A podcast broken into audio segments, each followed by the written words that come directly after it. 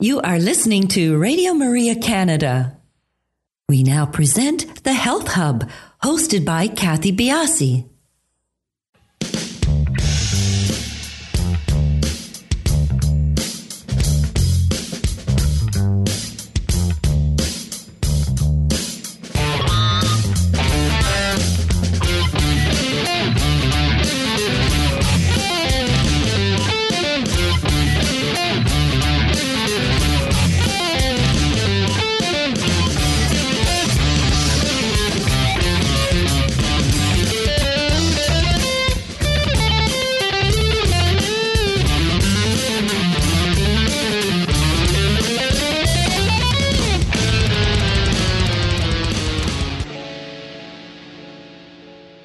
Good morning, everyone, and welcome to the Health Hub. I'm Kathy Biasi, your host, and along with our producer, Alex Diaz, we would like to welcome you to our show this morning.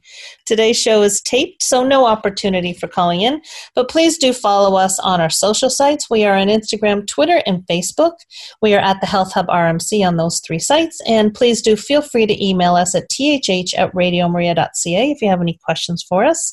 And please do subscribe to our podcast. We are the Health Hub on iTunes, SoundCloud, Spotify, all of your favorite podcast platforms.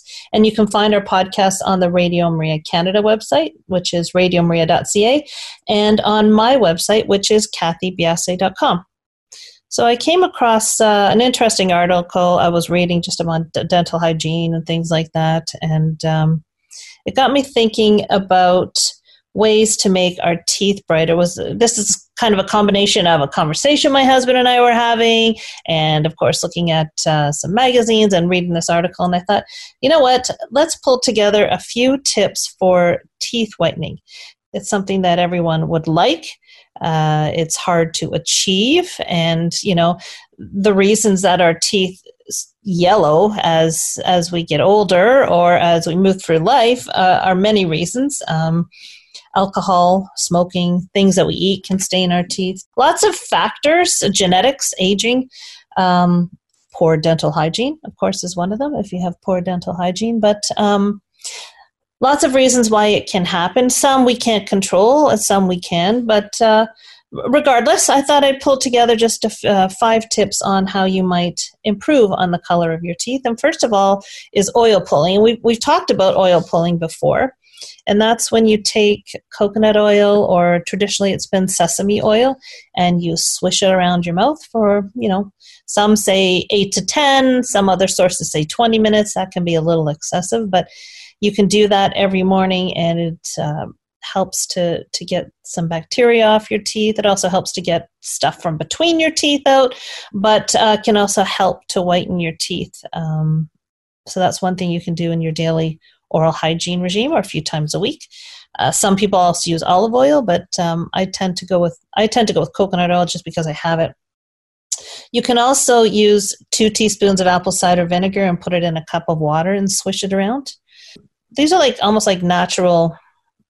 They used to have, I don't even know if they still have them. They used to have pre-washes that you could buy for your mouth before you start brushing your teeth. I have no idea if they still have them or not, but you know, a few years ago, you could brush you pre-washed and sort of, I guess, swish things out, and then you brushed your teeth. It was kind of like second level for oral hygiene. So anything you swish around your mouth like that, anything healthy can help with your hygiene.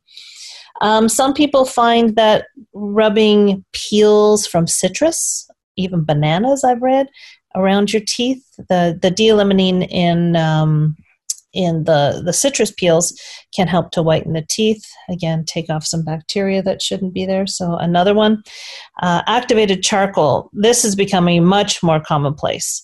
It's in many, many toothpaste, both in the natural world, and I've actually seen it in the more common mainstream brands, to put charcoal in the toothpaste. And charcoal helps to absorb things on your teeth. That's a fairly well-known whitener, but you can get just activated charcoal and put it on whatever toothpaste you're using, and that can help out as well.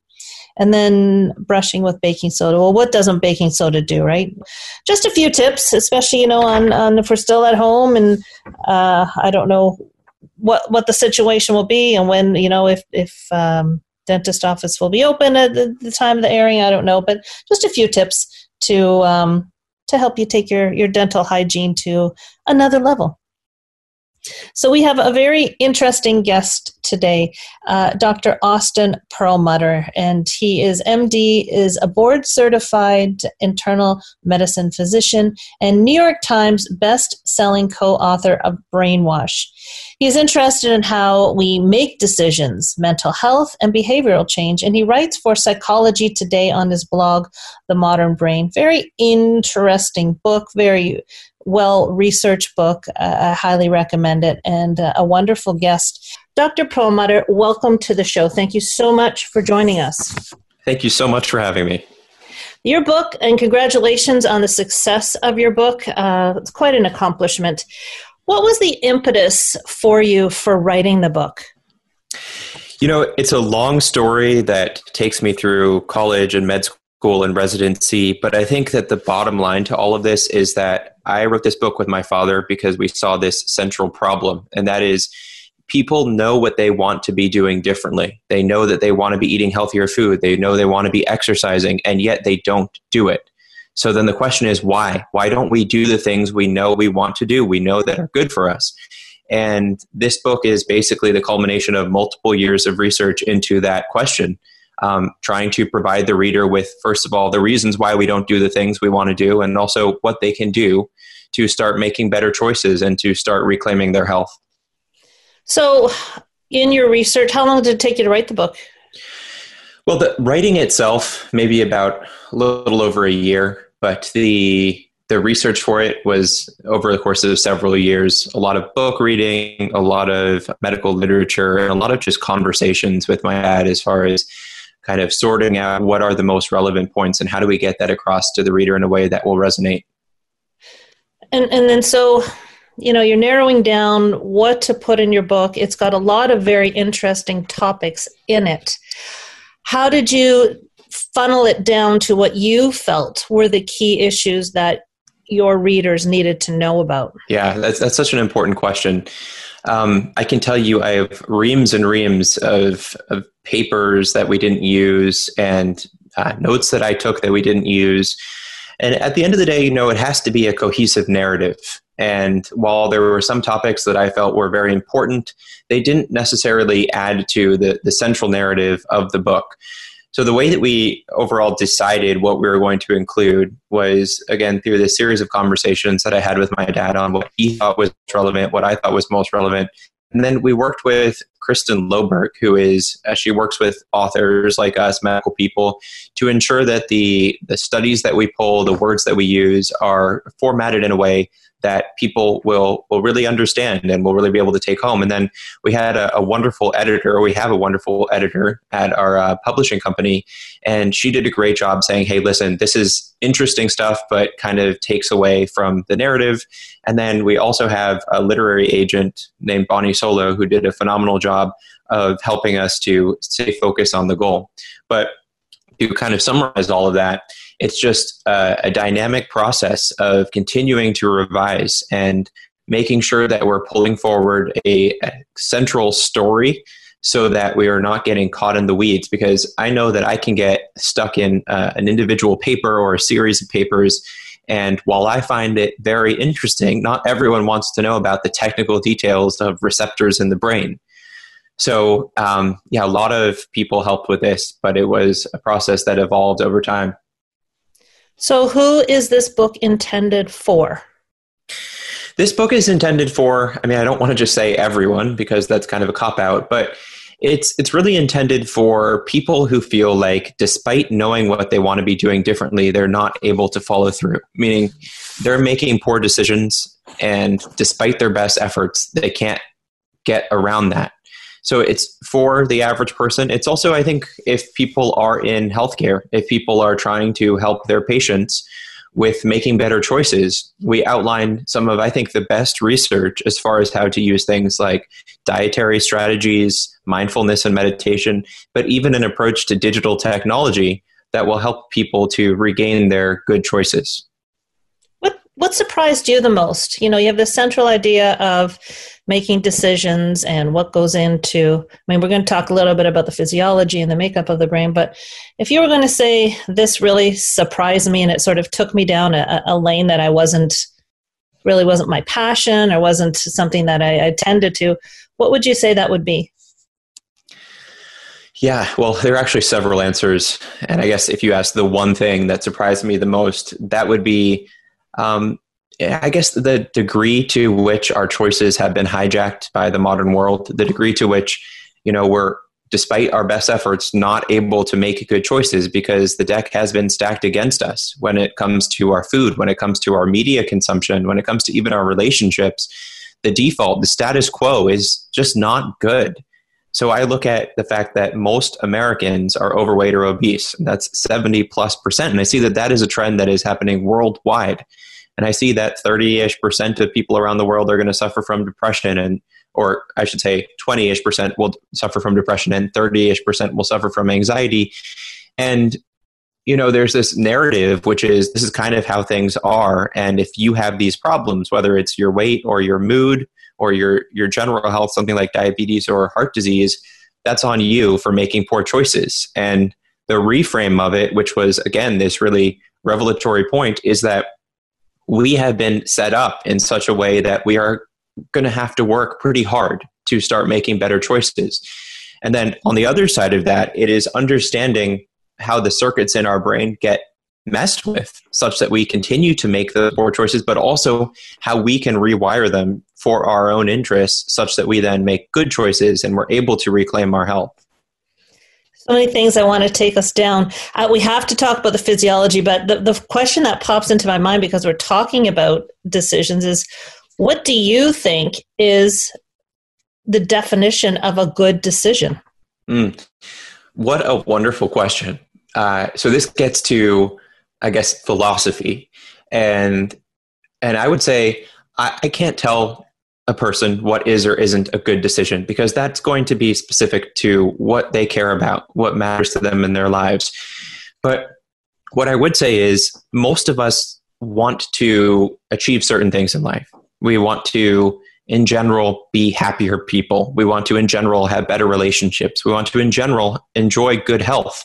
And as it relates to those goals, there are decisions that get us closer to them, and there are decisions that take us further away. And so if we're working backwards from the things that we care about, decisions that get us closer to those outcomes are good decisions, as I'm defining it, and things that take us away from them are bad decisions. I think, too, it's worth considering that certain things are, let's say, good decisions for the short run gain. So that would be saying right now, I'm hungry and I'm feeling stressed. And so you say having an ice cream cone is going to take care of those two things. But in the long run, that's actually not a good decision. So my bias is that good decisions tend to be more towards the long-term success and overall optimizing for those things I talked about before, for health, for happiness, and good relationships over the course of a lifespan. When we're talking about decisions, we're talking about patterns. And obviously, from the way you're talking, one decision leads to another decision, leads to another decision, which asks the question, as far as I'm concerned, once you've gone down that rabbit hole of a few bad decisions, is our brain physiologically being changed that's going to continue us down that rabbit hole? Or can we pull back, rewire, and go down the path of good decision? Well, both of those things are correct. As we make poor decisions, our brains are wired for more poor choices, but we still have the power to undo that and to wire them for good decisions. Now, this is a central theme in the book, and it's something that sounds simple, but is really important to understand. And that is, we like to look at our choices as something that we have complete autonomy over, meaning you walk up to, let's say, the store, you get to decide whether you're going to buy a bag of potato chips or a bag of kale. And at that point, you have a 50-50 chance, depending on whatever you want to do, of buying the healthy or the unhealthy option. As in, you have complete autonomy over that choice. The truth is that our choices are a reflection of the way that our bodies and our brains are set up. So if you have a brain that has been set up to make poor choices, specifically around food, that it's much more likely you're going to pick the bag of potato chips over the kale. For example, too, this changes on the course of hours, minutes, days. So if you didn't get a good sleep the night before, you will be more likely to make a poor food choice the next day. And so what I'm talking about is by the time you get to the point of making a decision, a lot of that choice has already been made for you because it is going to be determined by the wiring of your brain, by the neurotransmitters in your brain, but also by other parts of your body and how those funnel into your brain and change the way that it's activated. To get to your point about the brain wiring, we know that what we do changes our brain wiring. The brain is set up to adapt to our environment. So if you're somebody who practices sports for 8 hours a day, your brain is going to be set up to make you better at sports. It's going to know those pathways. Let's say you're shooting free throws. That pathway through the brain and through a lot of kind of unconscious loops as well is going to be very well maintained so that it can activate it on command.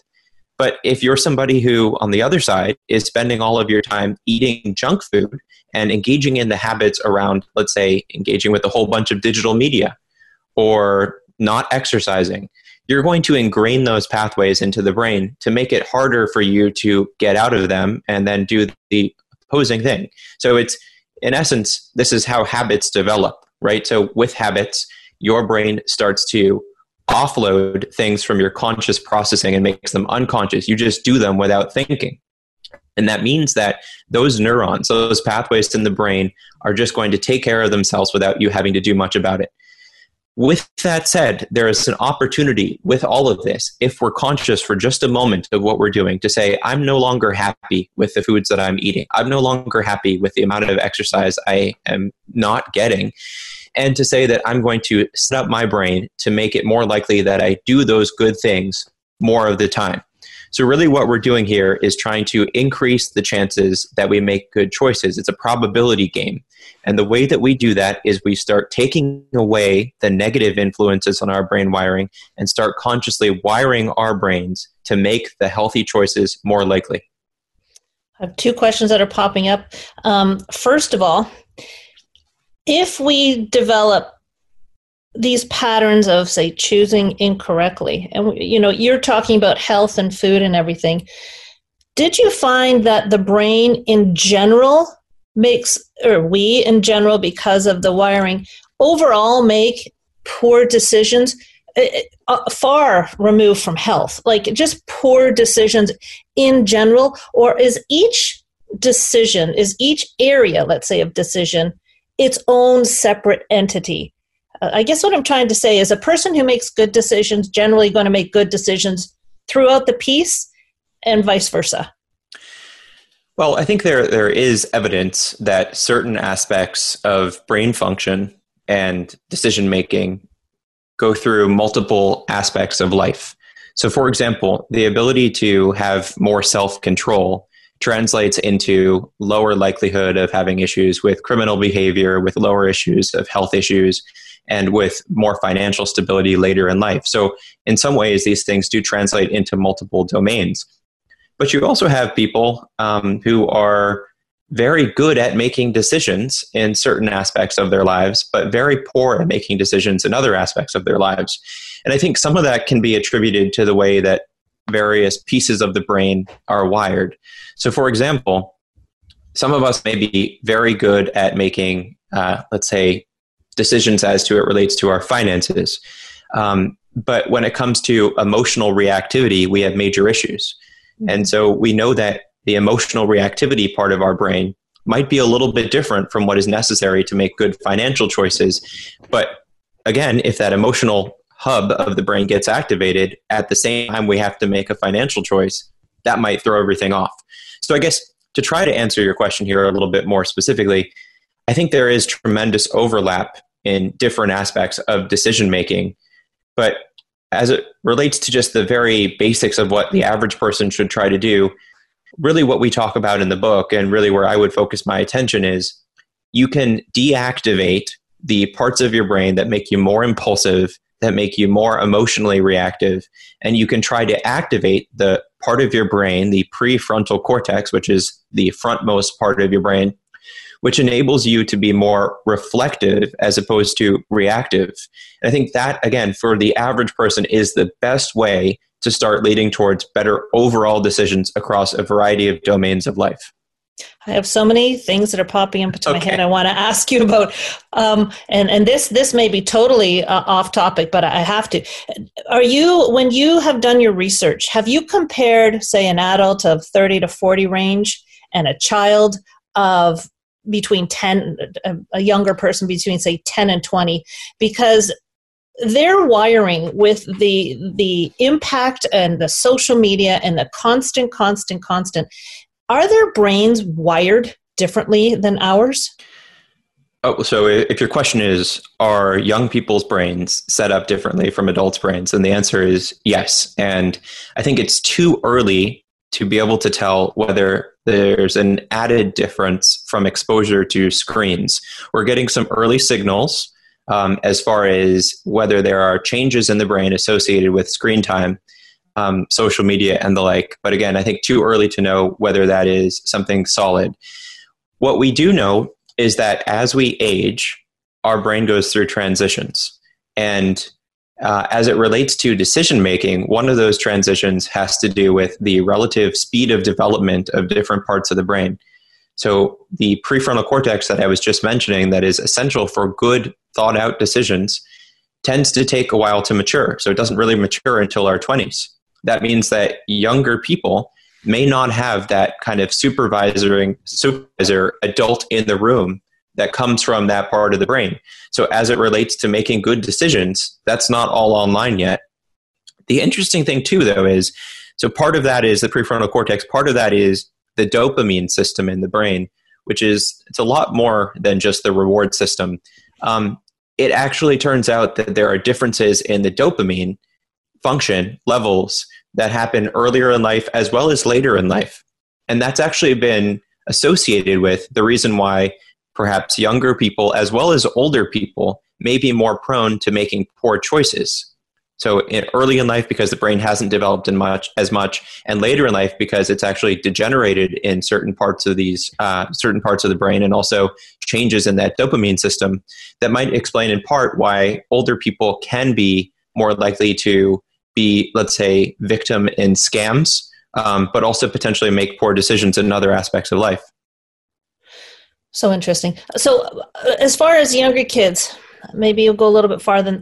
They're stimulated constantly. Their stimulation is far with screens, with and just the way they're learning compared to what we did. And I find the big difference between, say, me and my 20-year-old daughter is I will take the time to drill down to make a decision, whereas her decisions, and she's 20, are a lot more off the cuff, should I say, because it seems to me that they have to make these decisions quicker, even with, I don't know how to explain it. Whereas we maybe had to go to an encyclopedia and sit down and look things up. They have Google and it's done in 2 minutes.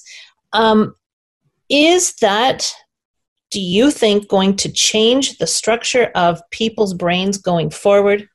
Yeah, there's a lot to talk about there, and it's such a fascinating topic. And, I think about my medical training and how medical training has changed over the last several decades. Several decades ago, there weren't thousands and thousands of medications to know about, each of which has its own side effects and its own dosing. And so what that meant is people back in the day, and I say back in the day just kind of generally, would have to carry around a lot of knowledge in their brains because they didn't have access to these digital devices where they could look things up on command. So there would be more memorization and then application and seeing what happened. And even in the start of my medical training, we were carrying around these little booklets with all of this important medical information in it so that we could look it up if we needed to, but again, with the assumption that we would need to know a lot of it, have a lot of it in our heads. But very quickly, it became apparent that there was no way to carry around enough information without hauling around a wheelbarrow worth of textbooks. So that transitioned into the use of various websites, things like UpToDate, Dynamed, that are in essence repositories of all of this medical information. So what I see is in medicine and pretty much across the board, what we're doing now is having a basic idea, a basic framework of where we need to go to look for things. And yeah, we need to know some of the essentials in medicine so that when people are decompensating very quickly, we know what to do. But there's just so much data available that unless we are extreme specialists and really only need to know about a small region of information, we just need to know where to access this data. So what is that doing then, to get to your original question, to our brains? What is it doing to the wiring of our brains? You know, I don't think that anyone is sure about that. There's evidence perhaps that people are increasingly distracted, that they're not able to stay on task as long. And that might be in part because of this fascination, preoccupation with this multitasking myth where we're able to be on our phones at the same time as we're emailing, talking to people in the room, which, you know, it really doesn't work. The brain isn't set up to do parallel processing like that. But I think we're going to have to just wait and see. In some ways, though, it is a reflection of what is necessary in the world, is that we need people who are able to access information very quickly. But I imagine it'd be very interesting to compare cultures where having a deep understanding, as you referred to originally, of certain topics is more valuable, and then seeing when people are around the same age, what changes there might be in their brains when comparing them in scans. Yeah, I find it a fascinating topic, and I guess that's more into the ability for our brain to adapt as things are changing in our society. We're going to take a quick break and come back, and I have a million questions. I'm sure I'm not going to get to them all, but everyone will be back with Dr. Perlmutter in just a couple of minutes. I refuse to leave as I came. I refuse to remain the same. Lord, for you, there is nothing I won't change. I refuse to leave here unchanged. I refuse to worship in vain. Lord, for you, there is nothing I won't change.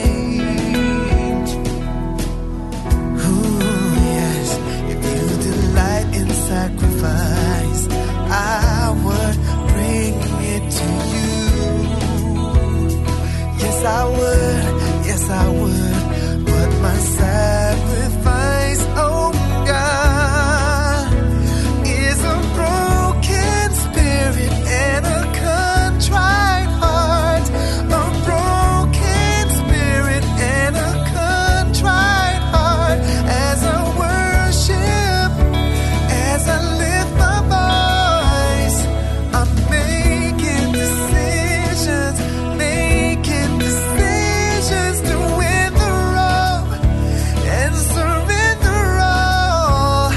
I'm making decisions to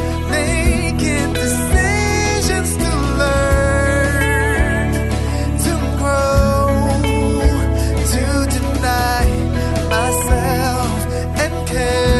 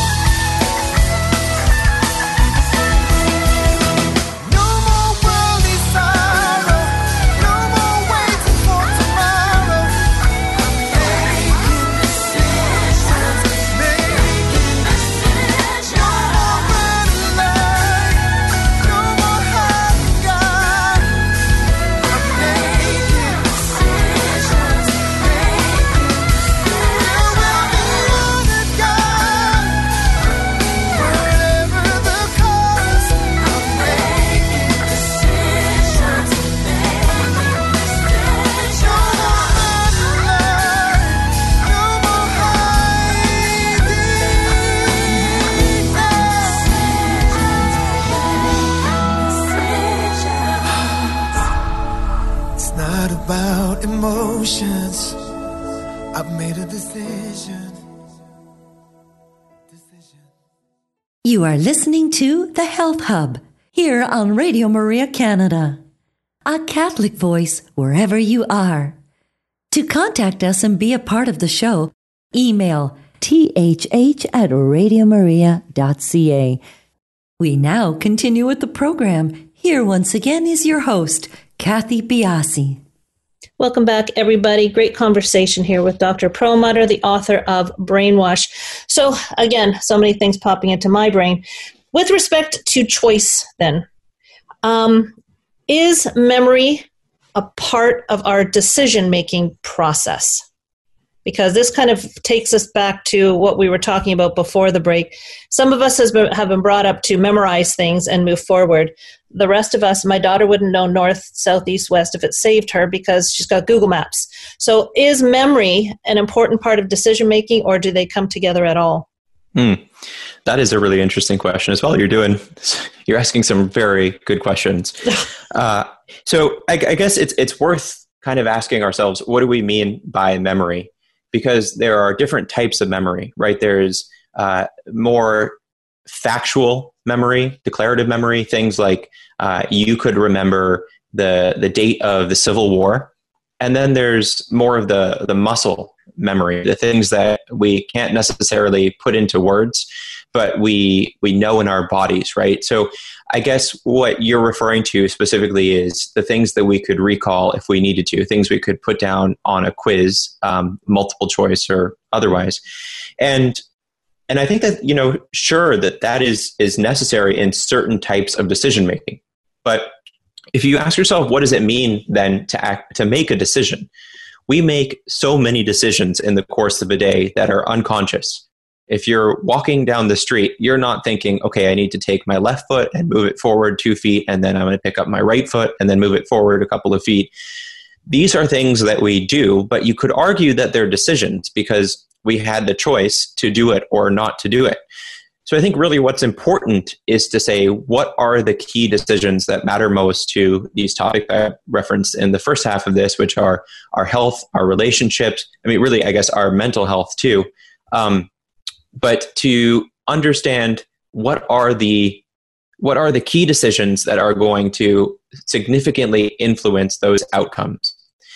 And as it relates to that, I think that it's worth considering our food choices, our choices around relationships, our choices around sleep, our choices around how we interface with stress, our choices around how we interface with inflammation in our lives. So these are all kind of the key points at which we determine whether we'll wind up healthy, unhealthy, happy, unhappy.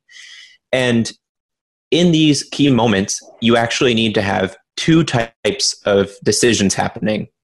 One would be an unconscious habit-based decision. These are things that you want to automate. These are things that you want to have your body naturally do that are in your favor. And then the other is you're going to need to have the more thoughtful, conscious decisions happening. So that would be, for example, you show up at work and they have brought in donuts. Your coworker has brought in donuts. You want to have both of those things online. The habit-based system where you're thinking, or you're actually not thinking, but where your body just doesn't naturally think that we are going to be eating those donuts because that's just not what we do. And instead, we stick to a routine of drinking tea in the morning and avoiding all food until 10 a.m. because you're doing intermittent fasting or whatever. So that's the unconscious piece. And then the conscious piece is when you are actually pushed a little bit, you're able to reflect and say, oh, I'm not going to eat those donuts for the following reasons. I'm actually working on my health right now. I'm actually trying to wait until 10 a.m. before I eat. I'm actually trying to be responsible, and I'm working with a small group of people, and we're all trying to eat healthier this month. So in each of those cases, there are things that we can do to reinforce our ability to make those types of choices. And I hope I wasn't rambling there too much, but it's tough to know exactly, again, what we mean by memory. So in this case, you want to say, my memory is I need to recall these strategies that I have so that I know how to avoid these foods when they become present. So maybe for you, that's every time this happens, I instead go to the water cooler and I drink a big thing of water because that makes me less hungry. And it also reminds me that is my key strategy so that I don't want to eat the donuts. But also, again, that habit-based loop where your brain just remembers, or I guess maybe memory isn't the right word, that you are not, in general, the type of person who eats those types of food. The thing that, and we may never know the answer to these questions, but to me, a lot of history and habit go into your decision-making. And is the total constant and changing amount of choice that is presented to us in every facet of our life, is it messing with our decision-making and mental health, or is it enhancing it? Because honestly, and maybe because I'm not in the 20-year-old sphere, I walk into a restaurant and I used to walk into a restaurant and I don't want a menu that's got 5 pages of choice. Give me 2 pages. And I don't know if that's my, 50 brain saying that, or if it's just the way I was brought up. I think there's so much choice out there that it is overwhelming in the decision-making process. Well, there have been a lot of people talking about this in the last few years, and I think of Barry Schwartz with the paradox of choice. I think of decision fatigue, and these things kind of relate to this idea of willpower depletion or ego depletion, that we have a finite amount of willpower and that it is depleted over the course of the day as we're forced to make all of these decisions. So actually the research on that has been a little bit back and forth, and it's not as clear whether willpower actually does get depleted, and instead it might be whether you believe your willpower gets depleted. That's more important, which is kind of another whole tangent and conversation. But I think just on a practical level, people are uncomfortable when they're having to choose between 800 menu items or in the grocery store between 30 types of ketchup. It just isn't as much fun. And it turns out that they don't enjoy it as much. I think that, kind of the bigger picture thing here is that there is so much access to, primarily through media, through digital media, of ways to distract ourselves. At any given moment, you could log on and check your social accounts, and obviously there are a range of those. You could go watch videos online. You could go either on an app or on the website. You could just surf the web. You could text your friends. So these are all opportunities that are available to us 24/7. Now, that's great in some ways. It's wonderful, like I said, to have access to information. If I'm in the hospital and something's going wrong, I can look it up right away and get the latest study on this, which is really great to know the guidelines. But I think where this becomes a problem is when there are so many choices, and so many of those choices are purposely designed to be very low cost, very easy to engage with. It is going to take us away from some of the more important options that are a little bit harder to invest in. So a great example of this is, let's say before the pandemic, you could, on a given evening, either call up a friend, go out and meet a friend, or just spend a few hours playing video games, on social media, watching TV. The last three options are so easy, and even if they are overall not as beneficial to us and to our mental and physical health as getting out, walking around, and meeting up with a friend, or even just talking to a friend on the phone, they have been structured in such a way that it's almost irresistible. Because you have a 2-minute window, you open up your phone, and next thing you know, you've spent 30 minutes. And it's not as though you really enjoy it that much. I mean, there was some interesting research that said the most common feeling that people get when they're watching a lot of TV is just a kind of depressed sense. And it's because it's so easy to do and those options are so available that we gravitate towards them at the expense of the more meaningful choices, which are a little bit more difficult as an entry energy level, right? You have to have the activation energy to start that next thing, dial up your friend's number on the phone or leave the house to meet up with your friends at a restaurant or a bar. But yet those are the better choices. So my overall perspective on this is, yes, we have a ton of choices, but the majority of the choices that we choose more frequently tend to be those with very low barriers to entry And those also tend to be the ones that kind of lock us into patterns of making poor choices, distracting us from the more important choices that should be higher up on our list. At the risk of asking this question and others not being able to be included here, what does it matter? Why do we need to care about how we make decisions? Yeah, what a good question. I mean, that again gets into philosophy. And you've got to ask yourself, why should you care about anything? Or why do you care about anything? And for people out there listening, I would urge you to ask, what is it that you do care about in life? I mean, is it making a bunch of money? Is it buying a new car, having a new house? If those are your objectives, then yeah, even then, making good choices is important. Because if you want to make money, you need to make good choices around your finances.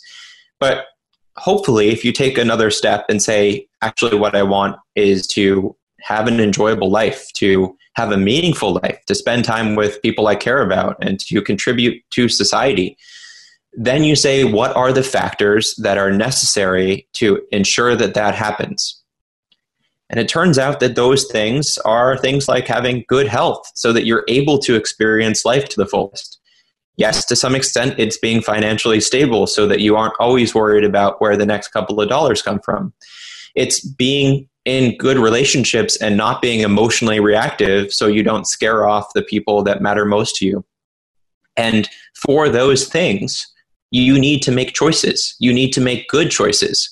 So a choice, for example, would be deciding whether you're going to yell at your partner or not over something silly like who's watching TV that night. I mean, objectively, it's not a good plan, but it's something that is a choice for some of us when we're capable of seeing it as a choice. And so kind of the meta level of this is if you're able to say that what you care about is having a long-term life of high quality, and then you say things that contribute to that include, let's say, good relationships. And then you say the things that contribute to good relationships are having good choices around how you interact with your partner.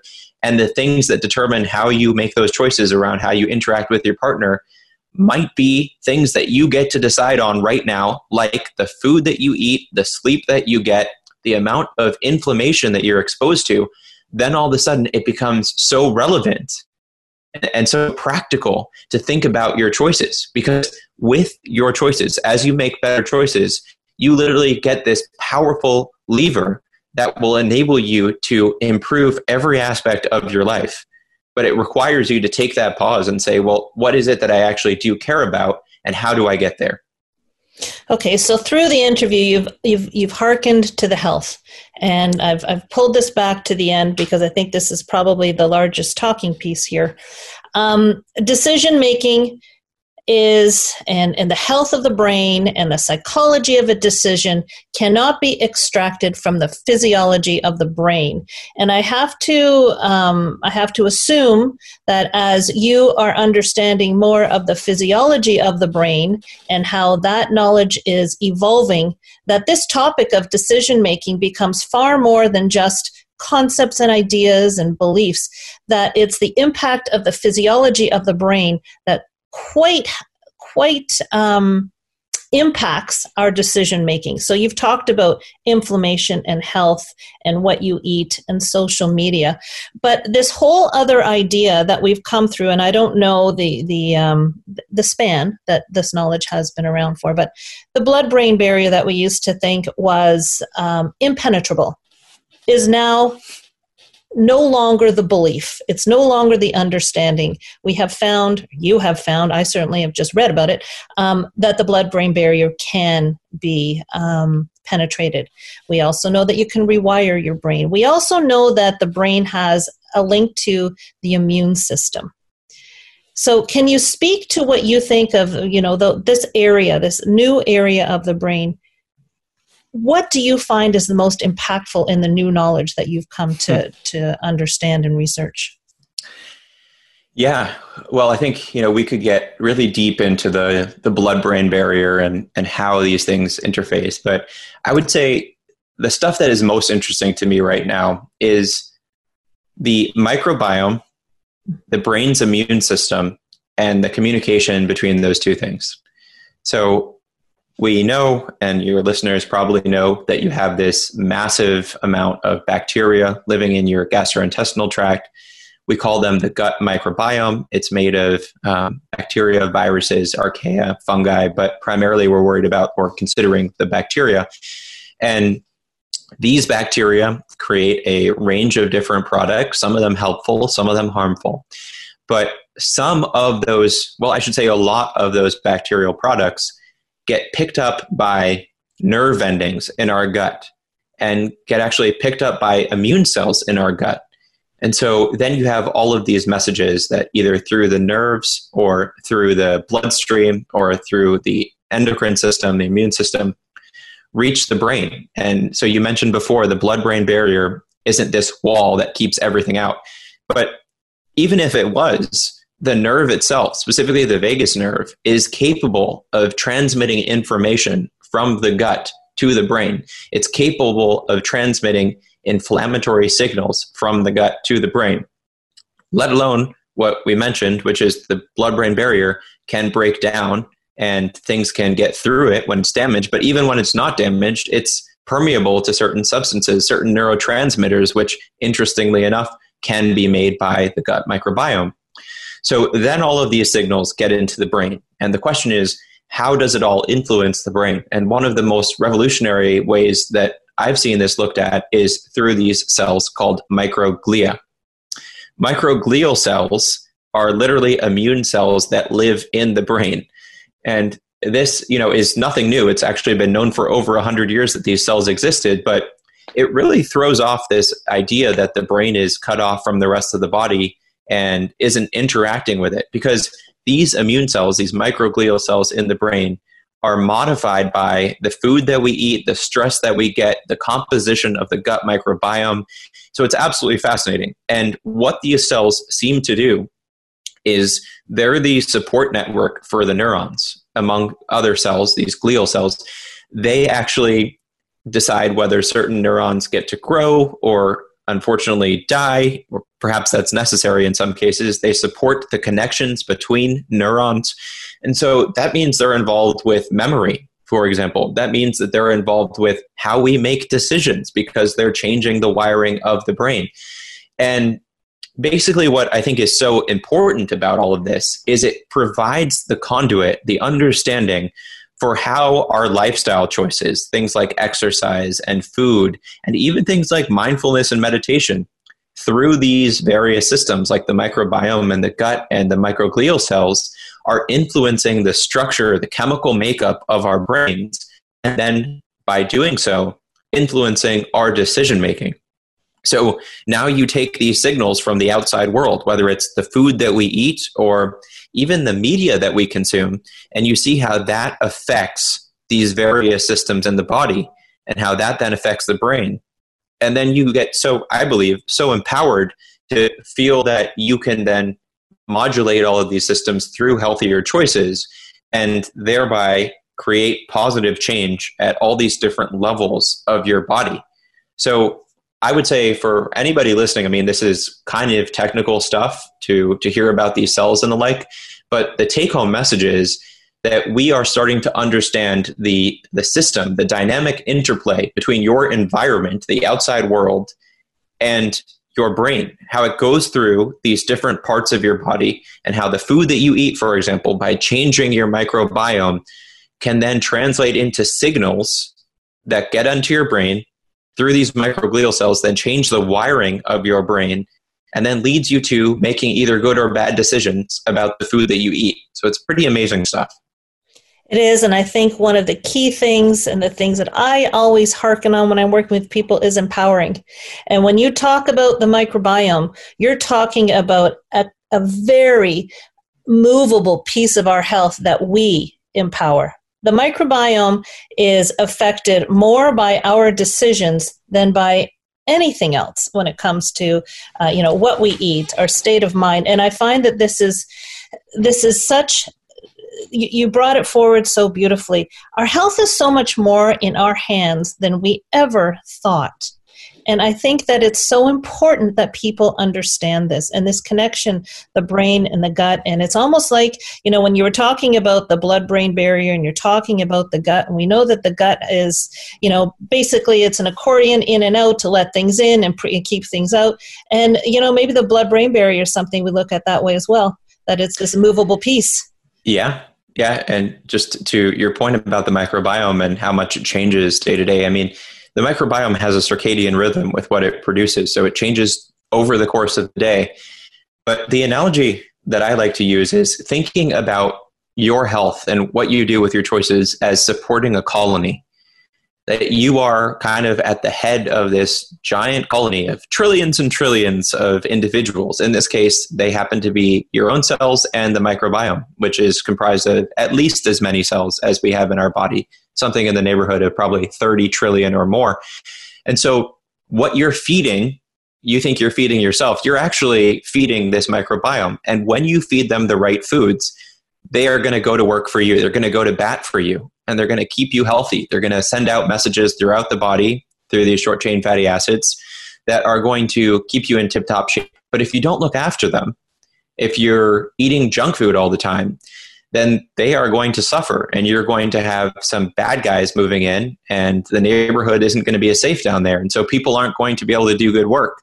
And you're going to experience that through a myriad of different health concerns.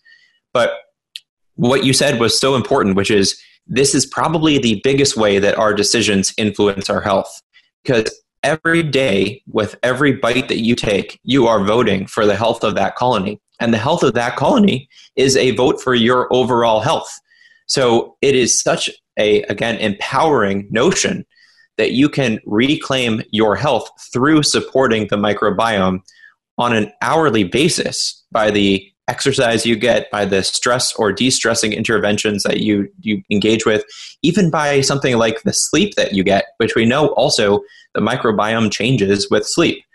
So it is such an unbelievable area of research, but you know, there's a lot of research out there that's really interesting, like quantum physics, very interesting. The question is, how much does that apply to improving my quality of life today? I'm not sure. But with the microbiome, it very much does. You can start today to reclaim your health through this knowledge. Excellent. Now, what's on the table moving forward? This book is out. Are you just happy and working the book now? Or you said you had a ton of other papers that interested you? Yeah, well, so the big areas that I'm focusing my effort right now on include immunology, neuroimmunology, and then psychoneuroimmunology, which is basically saying immunology of the brain and then putting on the added layer of our thoughts. So that, as it relates to the microbiome, the microglial cells, and of course, our decision-making in general. But I'm really interested in specifically mood issues, because I think that those are relevant to our decision-making, but also just our overall quality of life. And my sense is that there's a lot that is understood about things like depression and anxiety, and trauma to some extent as well, that hasn't been brought to lay people in a way that they can really use it. As it relates to depression, we have, for the most part, been caught up in this monoamine hypothesis, which is basically that our depressive symptoms are a reflection of having too little of neurotransmitters or neurotransmitter imbalance like serotonin. And, you know, it's not that straightforward. And what we're now learning is that there's this neurogenesis component to it. So it has to do with how many new brain cells we have in the hippocampus. And wouldn't you know it, that is influenced by stress, by the microbiome, by the microglial cells, by things like exercise. So there are all these different ways of looking at mood disorders that get us outside of this whole blame game where it's, oh, you just have this problem and you need to snap out of it, and saying, no, we actually understand a lot more of what's going on in the brain, what's going on in the gut, what's going on with the stress response. And so I really want to bring that knowledge to the lay public so that they can benefit from it. The last kind of major project that I'm working on right now is around the combination of psychology and philosophy and neuroscience, because my sense is that we are kind of separating these two realms of learning. Philosophy is one thing, but medicine is another thing. Medicine is straightforward science, which is here's what you need to do to improve your health. And then psychology is somewhere in between, but philosophy is, oh, well, that's just life stuff. That's not really about health. But the truth is, none of this stuff really matters unless it fits into your definition of what matters in life. And I've mentioned this a couple of times on this podcast, but the philosophy has to come to play here. It has to be part of this. And when you think about the fact that various philosophical styles feed into various patterns of brain activation, and how those translate into psychological health and to general health, I just think it's an entire realm of medicine, I guess, or of thinking that we haven't touched on nearly enough. Fascinating. That just begs another show, I guess, because there's so many things we still didn't get to. Brainwash, where can we get it?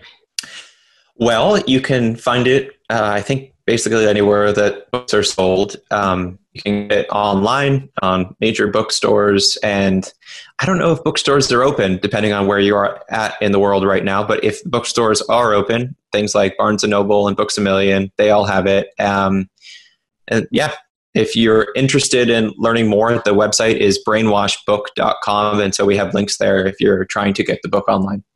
Thank you so much. Thank you so much for taking the time. What a great conversation. I really enjoyed having you. I really did, Dr. Perlmutter. Thank you so much for asking such wonderful questions. Oh, my pleasure. That's what we try and do here. And everybody, we'll talk to you next week on The Health Hub.